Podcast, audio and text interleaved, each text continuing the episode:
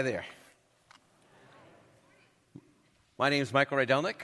I don't know if you ever, uh, if you knew who that was. How many have listened on the radio? Oh, that's fun. So, someone called up yesterday and said, I sound so much younger on the radio. when they saw what I looked like, they thought, man, he's old. But I want you to know I am younger on the radio. I'm also taller. I have far more hair on the radio. And so uh, you get to see the other me, the non radio me. I'm really, really glad to be with you. I'm grateful uh, for our chance to be together. Uh, we're talking about God, are you there for the next three weeks? And today we want to grapple with the problem of evil. To begin, I, I want to read to you from Elie Wiesel, who was the, is the Nobel Prize winning author of Night. He's a Holocaust survivor, and he wrote his memoir, and he talked about the impact of seeing uh, children murdered at, at Buchenwald. He says, Never shall I forget that night, the first night in camp, which has turned my life into one long night, my life into one long night, seven times cursed and seven times sealed. Never shall I forget that smoke. Never shall I forget the little faces of the children, whose bodies I saw turned into wreaths of smoke beneath the silent blue sky. Never shall I forget those flames which consumed my faith forever. Never shall I forget the nocturnal silence which deprived me for all eternity of the desire to live. Never shall I forget those moments which murdered my God and my soul and turned my dreams to dust. Never shall I forget these things, even if I am condemned to live as long as God Himself. Never. This is one man's response to the Holocaust, having lived through that horrific time, seen his family lost. It caused him at that time to lose his faith in God. And both my parents are Holocaust survivors. And so I was raised with the very same issue of where was God in all the suffering of the Holocaust. My dad completely lost his faith. Although he was an observant Jew, he didn't believe in God. My mom was a, a, a believer, and she, she did not lose her faith. But they did talk about the Holocaust all the time. Uh, some Holocaust survivors never talk about the Holocaust to their kids. My parents seemed to only talk about the Holocaust. And I'd always overhear them. And in fact, we lived in a neighborhood with all these other Holocaust survivors. So as I grew up, I thought that when you grew up, you got a Yiddish accent, because all the adults seemed to have a Yiddish accent. I also thought that when you became an adult, they put a tattoo of a number on your arm, because all the adults had tattoos. Uh, and I was always struggling with this pain that my parents had gone through. Uh, and of course, it had effects on me. Uh, once I said to my dad, I don't like this supper that my mom had prepared. And he said, Let me tell you what, what supper was like in concentration camp. I learned, I'm not going to say that one again. Uh, also, uh, when I was about nine years old, my mom said to me, You know, this summer I think we're going to send you to camp. I'd been listening to them talk about the camps forever. I thought, oh no, I don't think so. But the main impact that being raised as a Holocaust survivor's kid was for me was struggling with this issue of how could God have allowed that? How could He have allowed such suffering? You know, that's a really big issue but we all struggle with this issue in a sense. When we see a tsunami, a typhoon, an earthquake, and we see the devastation and the suffering in people's lives, we say, God, how can you allow that? And we see it on a personal level. You know, we might have had a really bad uh, medical diagnosis, or we may have lost a loved one, a parent, a spouse, even a child. And as we look at all these different issues, we say, God, I hurt so badly. How can you really be here? And so, what I want to address is uh, an issue uh, for this week and the next two weeks that is really, it's been called theodicy. not like Homer's The Odyssey, but theodicy. It's from the word theos, God, dike, justice. Where is God's justice with all the evil in the world? Now, here's how I want to go about doing it today uh, as we grapple with this issue. First of all, I would like to start with the options for explaining evil in this world. And after we talk about the options, then I want to look at some perspectives on evil. And then, after we look at perspectives, even look at some benefits of evil. Okay, so let's start with the options. Uh, if we start with the option, we have to start with a prayer that you may have heard God is great, God is good. Let us thank him for this food. This doesn't seem appropriate, but uh, uh, a great theologian in his book on theology starts with the discussion of evil with this phrase. And uh, I thought, well, he's right, because you see, in this little phrase, God is great, God is good, it gives us all four options. So, for example, if we take the first two words, God is, and we deny it, then we have our first option that evil exists and there is no God. That was the effect that this had on Elie Wiesel. And uh, now he actually has come around late in life and he, he believes in God again, but for many years he did not. For my own father, who was an observant Jew, when I became a follower of Jesus and we talked, he says, What difference does it make? When I saw all this evil, he says, I concluded there is no God. And so when I think about it, for him, even though he was practicing Judaism, he didn't even believe in God. And so, how do I respond to this? Well, first of all, if there is no God, where did this world come from? I learned this in uh, grade school science that every effect has a cause. And if we keep going back and back and back, what will we find? We'll find that there's a first cause. This is the cosmological argument. It's used in Romans 1 when Paul says the whole creation testifies that there is a creator. I have no other explanation for the creation. And then also there's the argument of design. None of us believes that there was a, a uh, an explosion in a factory and out came this watch. We know there was a designer. And the smallest human cell has more design in it than the greatest computer on earth. And so we know there has to be a designer on this earth, for this earth. And so the intricate design of the world makes it impossible for us to accept this first option. So we go to a second option, and that is God is, so God exists, and we must deny that evil exists. God exists, and there is no evil. This is denial of reality, not a denial of God. You see, there are many people who say when we face evil, it's all in our heads. That we think of it. That there really isn't evil on earth. We just, it's in our mindset, it's in our thinking.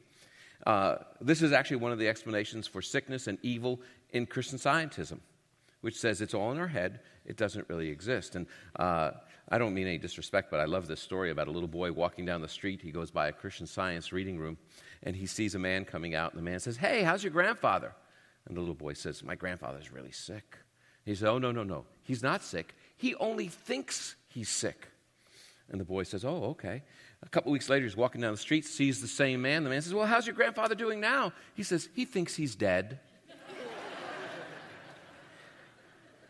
we can't deny the reality that there are really bad things happening. So that option's no good. So we go to a third one, which says, you know, the phrase says, God is great, God is good. So the third option is God is great, but he's not good. This view sees God as an amoral force, the God of Star Wars, neither good nor bad. Or it sees him, even worse, as an evil God. That's Satanism that God is all powerful, but he's wicked. Now, if God were evil or even amoral, then we would not know what virtue is. You see, the reason we know what virtue is, what good is, is because we have an ultimate standard that is born inherent in each and every one of us. So, for example, if God were amoral, we wouldn't, there would be no good or bad in the world. And yet we instinctively know that there is good and bad in the world. If God were evil, then we would be calling everything evil that is evil good. Because God would be the evil God. That would be the standard of what righteousness is. And so, and we would be calling everything good evil. Uh, it doesn't make any sense. Uh, In fact, this is so instinctive, so inherent in human beings, it explains the very first words that children speak. After mama, daddy, what is it? It's not fair. because they understand that there is a just God. It's inherent with us. So this answer doesn't help us. A fourth option is where it says, God is good. That's, that's affirmed in that little prayer. But he is not great. It denies the other part of it. God is good, but he is not great. This is an impotent God. This is the answer of Rabbi Harold Kushner in his book, Why Bad Things Happen to Good People. And he suffered greatly at the loss of a son, and he decided that God really cared. God was, was pained by the loss of his son, and he's trying to get better at helping. But so far, he can't do anything. This view says that the God who created the world is not powerful enough to stop evil. But he's getting better, he's improving. Uh, when I was 13 and my parents started to have some marital problems, and I was going through enough teenage angst as could be, I was given for my bar mitzvah a gift of a collie.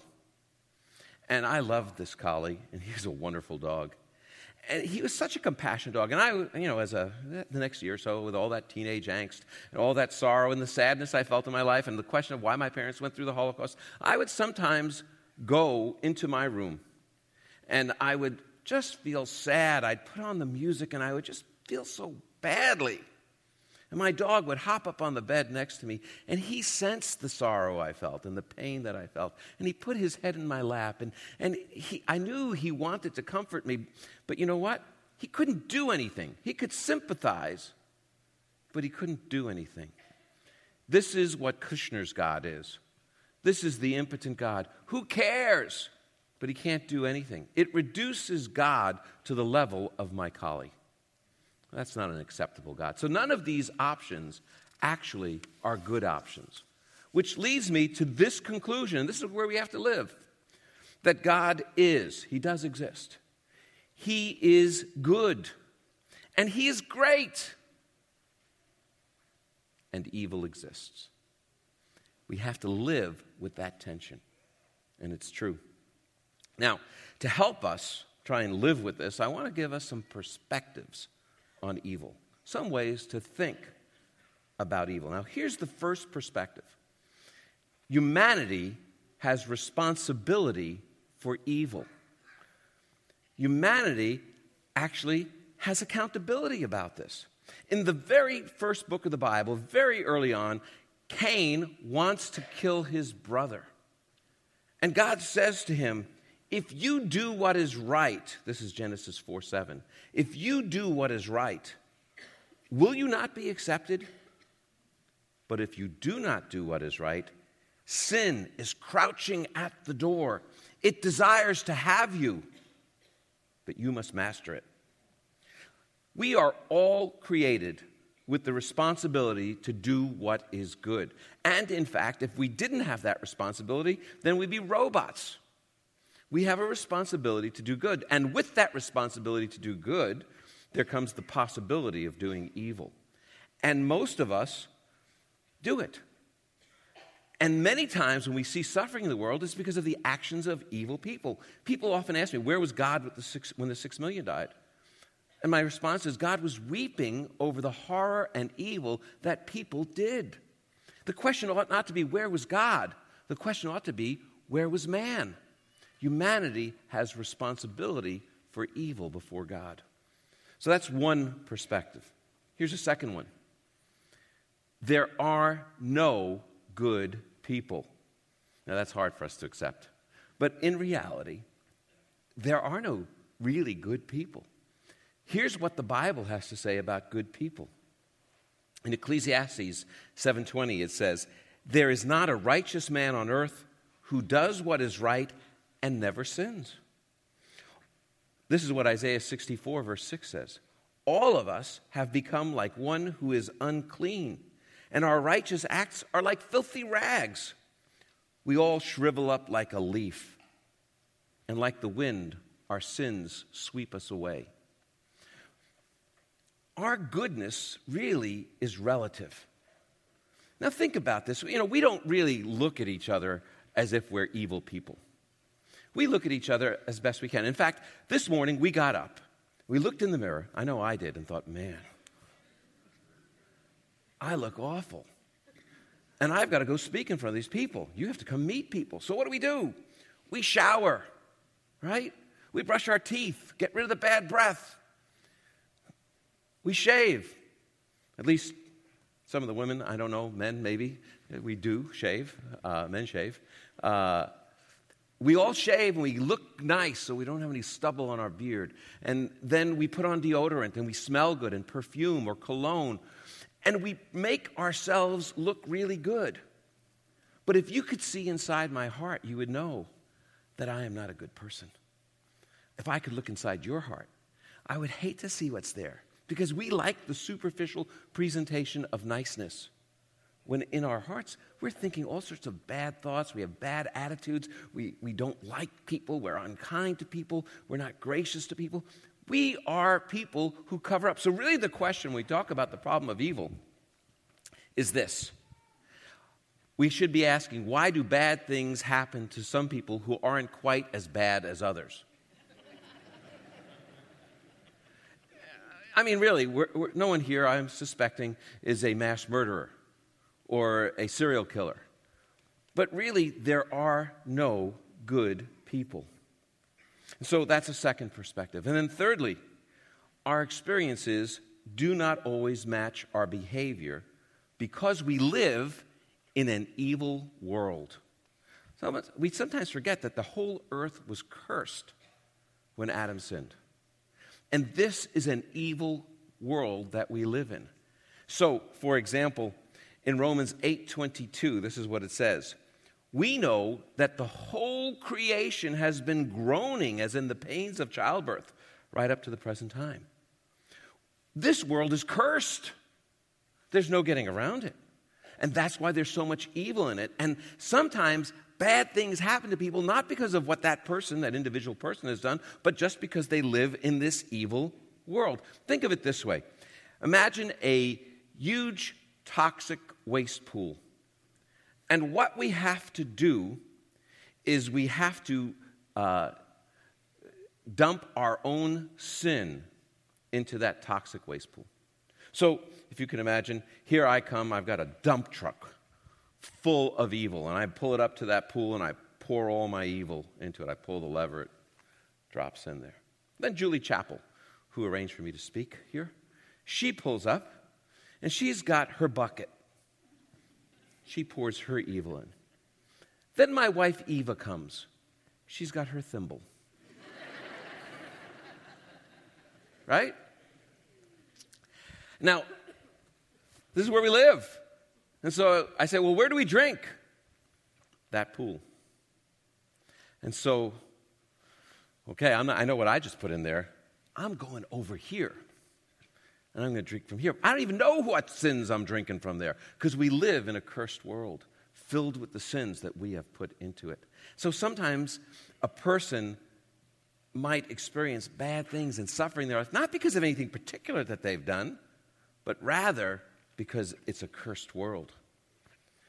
Now, a fourth perspective on evil is this without evil, we would not truly understand what is good. Huh. It's sort of a teaching tool that God has used. You know, if there never had been any evil, we wouldn't know how we ought to behave. It teaches us virtue. You say, how could that be? Well, I used to watch Sesame Street with my kids. And I, I, I liked Sesame Street, actually. I think I liked it more than my kids. But there was this character, Oscar the Grouch. And I finally complained to my wife. I said, Why do they have this character? He's so awful. He's got a bad attitude. He's mean. And, and I said, You know, they ought to be teaching good values to our kids, not having Oscar the Grouch. And my wife would say, No, no, no, Michael. It's because they want to teach kids good values. They want to see what they don't want to be, what they don't want to act like. And so Oscar the Grouch is there to teach us what, how we should behave. In the same way, evil is in this world because it teaches us what, what is good. It gives us a better understanding about what is good. We know what kind of world we really want. when we see evil. We want one without evil. That's what we're looking forward. It teaches us virtue. So, I have one more perspective that will help us about evil. And this is it. The best of all possible worlds is not one without evil, but one in which evil has been overcome. God is perfect. He wants what is best. And the best world is, wor- is a world in which evil no longer exists. But it did exist. You see, there are some virtues that we will only know if there has been evil. For example, we would never know sacrifice or courage if there hadn't been loss and, and danger. And so we understand that better. Moreover, we know what it will be like when the world is created and all those evil things have been taken away. This is what Revelation 21, verse 4 says He will wipe every tear from their eyes. There will no longer be any death. There will no longer be any mourning or crying or pain. We would never comprehend the glory of those verses if we didn't live in a world in which there had been evil. The best of all possible worlds is not a world in which evil never existed, but one in which evil has been overcome.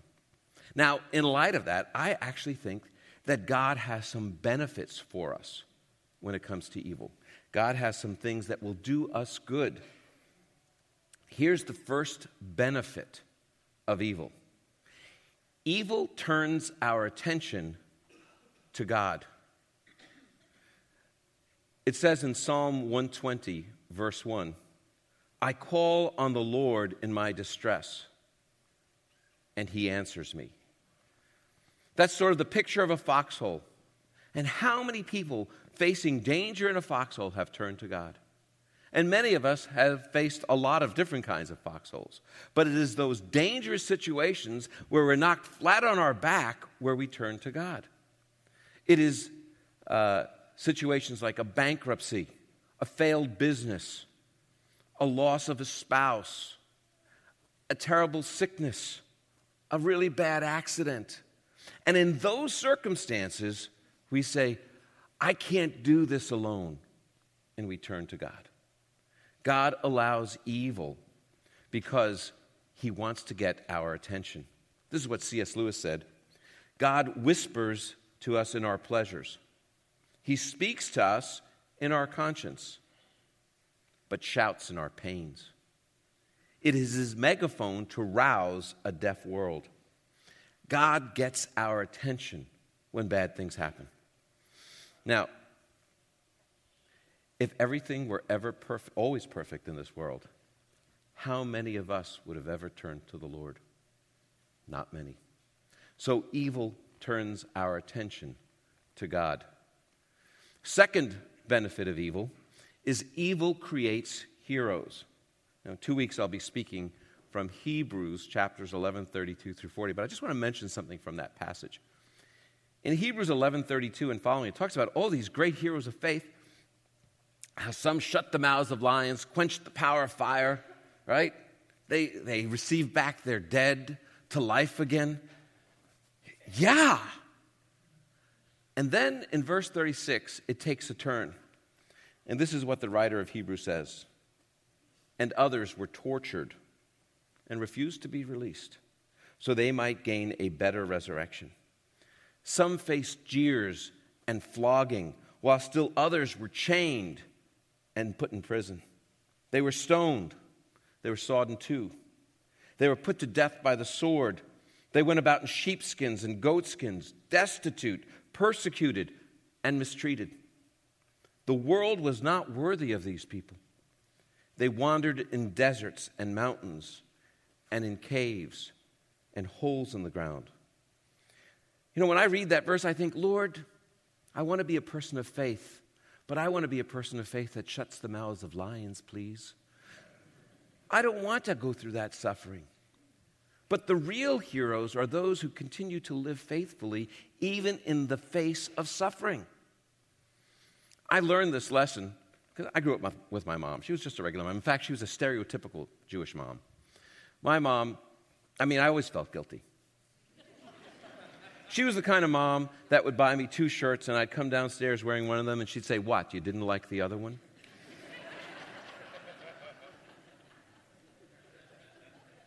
Now, she was really a nice person, and she was really hospitable and kind and generous, and everyone wanted to always be at our house because she was so much fun.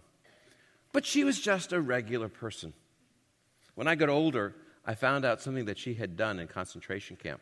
She was an RN, and the Nazis allowed her to have a, an infirmary in concentration camp at Gross Rosen. And that infirmary consisted of a bunk with straw on it that had been infected with typhoid. And she was given 50 aspirin per month. And if someone were too sick to work, they would come to the infirmary. And she had to give a report of the serial numbers of each person who came to the infirmary. And what she knew was that on the second day, if a person reported two or three days in a row with illness, that person would be transferred and taken to their deaths. Because a sick person was not worthy of staying alive in concentration camp. And so my mom, who was great with numbers, kept all these serial numbers in her head and every day reported different serial numbers. There was never a person who was there two days in a row because she believed the greatest responsibility she had was to preserve the life of those people. Now, here's what also she knew she knew that if the SS caught her, they would strip her naked in front of that whole camp and hang her with piano wire as a lesson to the whole camp never to lie to the SS. Now, when I think about my mom, in that way, I realize how brave she was, how determined she was to save people. It is only in the face of seeing my mom in that ultimate evil place that she becomes a hero. When I was leading a congregation, there was a woman in our congregation who had a mastectomy for breast cancer. Uh, she was a single mom. Her husband was abusive. She was raising a, a toddler on her own. And then, when she went for her seven week checkup, they found a different kind of cancer in her other breast. She then had uh, second surgery, and she was on radiation and chemotherapy and all these different things. Her head was gone, hair was gone, and she was so faithful and trusted God in this awful circumstance that one of the biggest, toughest guys in my congregation came up to me. He said, You know, I want to be like Irene. Irene is my hero. It is faith in the face of suffering that creates heroes. Evil creates heroes. Evil also produces maturity. Here's what uh, Romans 5 says it says in verse 3 Not only so, but we rejoice in our sufferings, because we know that sufferings produce perseverance, perseverance, character, and character, hope. And hope doesn't disappoint us because God has poured out his love into our hearts by the Holy Spirit, which he has given us. The point of this is that if we're going to grow into mature people, what God uses to grow us is suffering and difficulties. That's how, we know how that is. If we want to become buff, what do we do? We have to work out, we have to experience the pain of lifting weights. If we want to become great runners and run long distances, what do we have to do? We have to run and experience that stress of running. In the same way, if we're going to become mature, we need to experience suffering. Here's a fourth benefit evil reminds us that we're not home yet. Evil reminds us that we're not home. You see, this is a very temporal, temporal, transitory world. This is where we live. And yet, it is not the end of our lives. We have an eternal home. We're just pilgrims passing through. That's why Paul wrote in Romans 8:18, "I consider the present sufferings are not worth comparing with the glory that will be revealed in us in our true home." If we did not have suffering in this world, we'd never want to go home. If everything were perfect, we'd be satisfied here. We wouldn't want to go to a, our eternal place. Think about this. Imagine you're taking a flight with me. I sit down next to you, and uh, hello, how are you? And then I reach into my briefcase as the plane takes off. You're, you get out your iPad, you know. I reach into my briefcase, I take out a picture of my family and a hammer and nails, hang it up on the, the, the, table in front of me, my tray table. And then what I do is I get out a little can of paint and I paint it to be the color I want it to be. And then I go, I take my briefcase, I go to the bathroom, I come back, I'm wearing my slippers, my pajamas, a robe. And I have some flowers that I've put around. You say, Rydelnik, you're crazy. This is a two hour flight. You're acting like you're never leaving. Well, that's what we do. We lay down really deep roots and never want to leave here.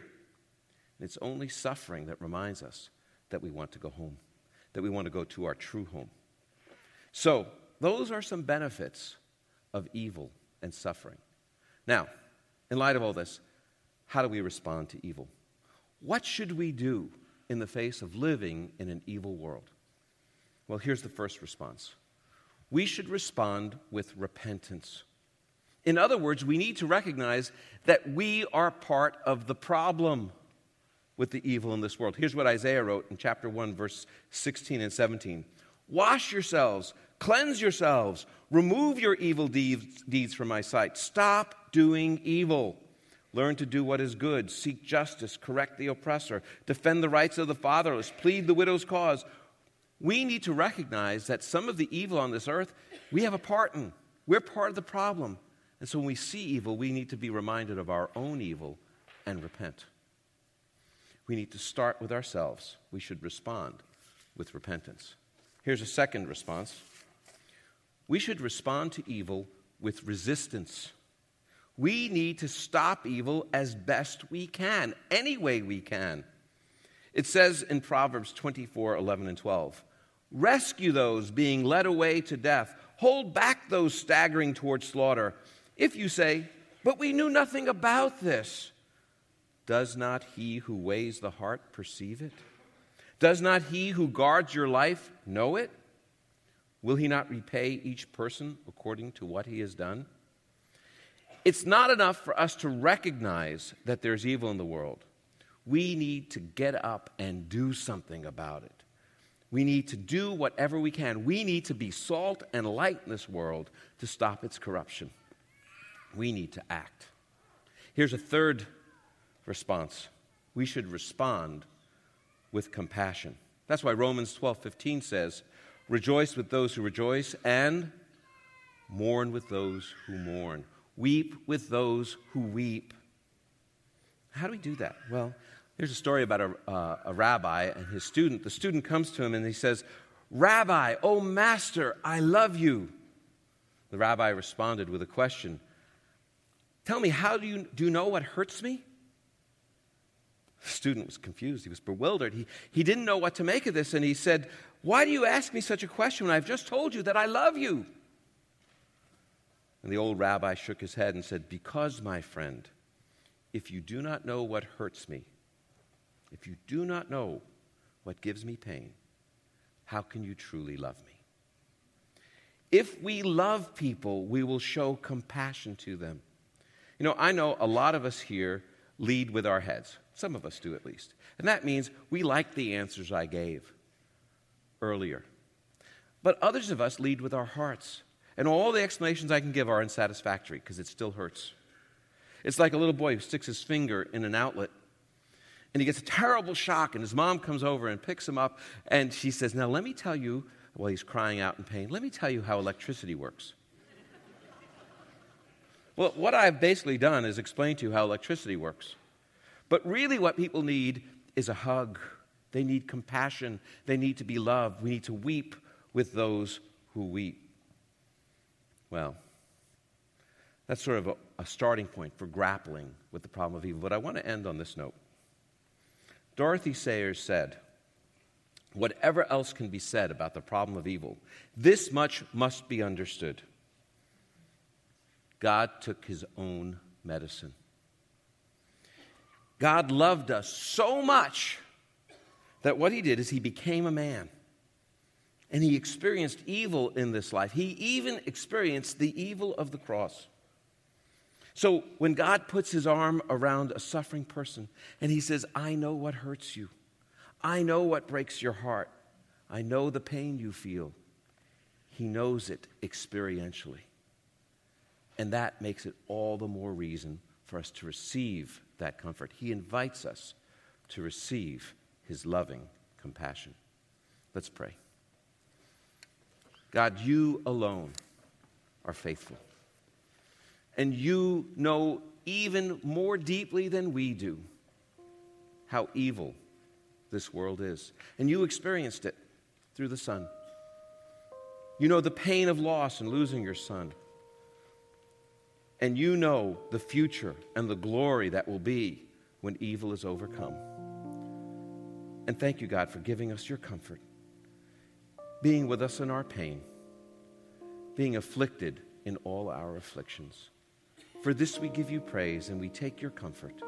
In the name of Jesus, our Messiah. Amen.